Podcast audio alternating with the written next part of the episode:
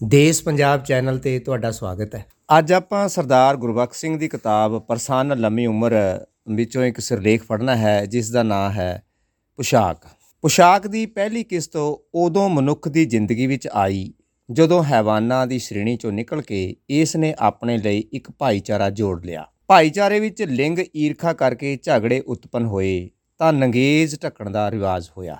ਦੂਜੀ ਕਿਸ਼ਤ ਉਦੋਂ ਆਈ ਜਦੋਂ ਮਨੁੱਖ ਸੰਸਕਾਰਾਂ ਦੇ ਪੈਦਾ ਹੋਣ ਕਰਕੇ ਮਨ ਦੀ ਵਰਤੋਂ ਬਹੁਤੀ ਕਰਨ ਲੱਗ ਪਿਆ।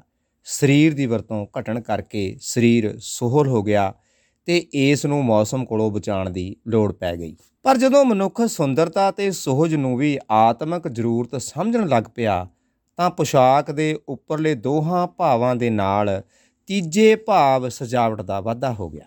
ਸੋ ਪੁਸ਼ਾਕ ਦੇ ਤਿੰਨ ਗੁਣ ਜ਼ਰੂਰੀ ਹਨ। ਪਹਿਲਾ ਕਿ ਇਹ ਕਾਮਨਾ ਨੂੰ ਉਕਸਾਏ ਨਾ ਤਾਂ ਕਿ ਰੋਜ਼ਾਨਾ ਜ਼ਿੰਦਗੀ ਵਿੱਚ ਬੇਲੋੜੇ ਜਵਾਰ ਭਾਟੇ ਮਨੁੱਖ ਦੀ ਇੱਕ ਚਿੱਤੀ ਨੂੰ ਡੁਲਾਣ ਨਾ। ਇਸ ਲਈ ਬਾਹਰ ਪਾ ਕੇ ਜਾਣ ਵਾਲੀ ਪੁਸ਼ਾਕ ਖਾਮੋਸ਼ ਹੋਵੇ, ਜਿਹੜੀ ਮਨ ਦੀਆਂ ਚੰਚਲ ਕਲਾਂ ਨੂੰ ਸੱਦਾ ਨਾ ਦੇਵੇ। ਅੱਜ ਬਹੁਤ ਸਾਰੀ ਅਸ਼ਾਂਤੀ ਦਾ ਕਾਰਨ ਪੁਸ਼ਾਕ ਵਿੱਚ ਖਾਮੋਸ਼ੀ ਦੀ ਥਾਂ ਸ਼ੋਖੀ ਹੈ। ਪਰਦੇ ਦੀ ਲੋੜ ਨਹੀਂ, ਨਾ ਸਰੀਰਕ ਬਣਤਰ ਦੀਆਂ ਗੁਲਾਈਆਂ ਨੂੰ ਕੱਪੜਿਆਂ ਵਿੱਚ ਗਵਾ ਦੇਣ ਦੀ। ਸਿਰਫ ਲੋੜ ਇੰਨੀ ਹੈ ਕਿ ਵੇਖਣ ਵਾਲੇ ਦੇ ਦਿਲ ਵਿੱਚ ਖੁਸ਼ਨੁਮਾਈ ਦੇ ਛੁੱਟ ਹੋਰ ਕੋਈ ਸੰਸਕਾਰ ਨਾ ਉਪਜੇ। ਉਹਨੂੰ ਭੌਂ ਭੌਂ ਕੇ, ਅੱਖਾਂ ਚੁਰਾ ਚੁਰਾ ਕੇ ਤੱਕਣ ਦੀ ਪ੍ਰੇਰਣਾ ਨਾ ਹੋਵੇ। ਦੂਜਾ ਗੁਣ ਪੋਸ਼ਾਕ ਦਾ ਇਹ ਹੋਵੇ ਕਿ ਉਹ ਸਰੀਰ ਨੂੰ ਮੌਸਮ ਕੋਲੋਂ ਬਚਾਵੇ। ਸਰੀਰ ਨੂੰ ਜਿਸ ਤਰ੍ਹਾਂ ਦੀ ਆਦਤ ਪਾਈ ਜਾਏ, ਪੈ ਸਕਦੀ ਹੈ। ਇਸ ਲਈ ਯਤਨ ਕਰਨਾ ਚਾਹੀਦਾ ਹੈ ਕਿ ਥੋੜੇ ਕੱਪੜਿਆਂ ਨਾਲ ਗੁਜ਼ਾਰਾ ਹੋ ਸਕੇ। ਗਰੀਬ, ਅਮੀਰ ਦੋਹਾਂ ਨੂੰ ਪਾਲਾ ਗਰਮੀ ਇੱਕੋ ਜਿੰਨੇ ਹੀ ਲੱਗਦੇ ਹਨ। ਜਿਨ੍ਹਾਂ ਕੋਲ ਵਸੀਲੇ ਬਹੁਤ ਹਨ, ਉਹਨਾਂ ਕੋਲ ਸਹਾਰਨ ਸ਼ਕਤੀ ਘੱਟ ਹੁੰਦੀ ਹੈ ਤੇ ਜਿਨ੍ਹਾਂ ਕੋਲ ਵਸੀਲੇ ਨਹੀਂ ਹੁੰਦੇ, ਉਹਨਾਂ ਦੀ ਸਹਾਰਨ ਸ਼ਕਤੀ ਵੱਧ ਜਾਂਦੀ ਹੈ। ਤਕੜੀ ਹਮੇਸ਼ਾ ਇੱਕ ਪਾਸੇ ਜਰਾ ਕੋ ਨਿਉਂਦੀ ਰਹਿੰਦੀ ਹੈ। ਇਸ ਲਈ ਲੋੜਾਂ ਵਧਾ ਕੇ ਪੂਰਿਆਂ ਕਰਨ ਦੀ ਤਕਲੀਫ ਸਹਾਰਨ ਨਾਲੋਂ ਇਹ ਸੌਦਾ ਬਹੁਤਾ ਸਸਤਾ ਹੈ ਕਿ ਸਹਾਰਨ ਸ਼ਕਤੀ ਨੂੰ ਵਧਾਇਆ ਜਾਏ। ਲੋੜਾਂ ਥੋੜੀਆਂ ਕਰਨ ਵਿੱਚ ਨਿਰਾ ਸੁਖਲ ਹੀ ਨਹੀਂ, ਆਨੰਦ ਵੀ ਹੈ। ਬਹੁਤਾ ਵਕਤ ਜੀਵਨ ਮਨੋਰਥ ਦੀ ਪ੍ਰਾਪਤੀ ਲਈ ਮਿਲ ਜਾਂਦਾ ਹੈ।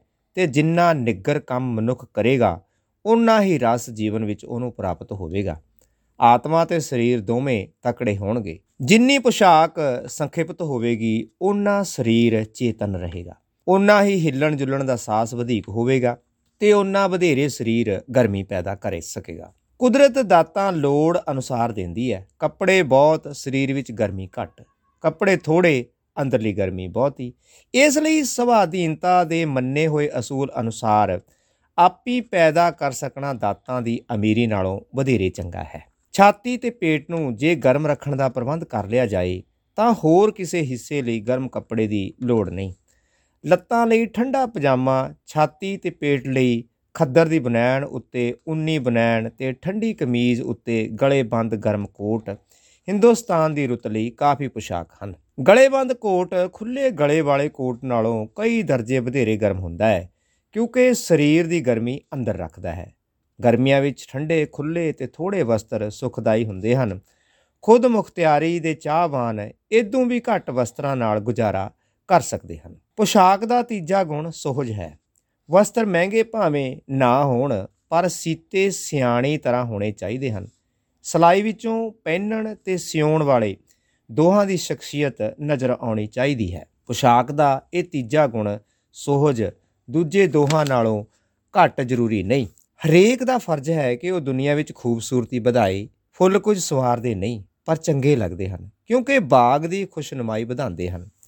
ਫੁੱਲਾਂ ਨੂੰ ਵੇਖ ਆਉਣ ਮਗਰੋਂ ਮਨੁੱਖ ਆਪਣਾ ਕਾਰਜ ਵਧੇਰੇ ਉਮਾ ਨਾਲ ਕਰ ਸਕਦਾ ਹੈ। ਪੁਸ਼ਾਕ ਦੀ ਬਣਤਰ ਸਰੀਰ ਦੀਆਂ ਗੁਲਾਈਆਂ ਦੇ ਅਨੁਸਾਰ ਹੋਵੇ ਉਹਦੇ ਵਿੱਚ ਤਾਜ਼ਗੀ, ਸਾਦਗੀ ਤੇ ਨਵੀਨਤਾ ਹੋਣ, ਪਰ ਪਹਿਨਣ ਵਾਲੇ ਦੀ ਸ਼ਖਸੀਅਤ ਪੁਸ਼ਾਕ ਦੇ ਖਿਲਾਰ ਤੇ ਸ਼ੋਖੀ ਵਿੱਚ ਗੁਆਚਣੀ ਨਹੀਂ ਚਾਹੀਦੀ। ਵਸਤਰ ਪਹਿਨਣ ਦਾ ਇੱਕ ਹੁਨਰ ਹੈ, ਜਿਨ੍ਹਾਂ ਨੂੰ ਇਹ ਆਉਂਦਾ ਹੈ, ਉਹ ਮੋٹے ਵਸਤਰ ਵਿੱਚ ਵੀ ਬਣ ਬਣ ਪੈਂਦੇ ਹਨ।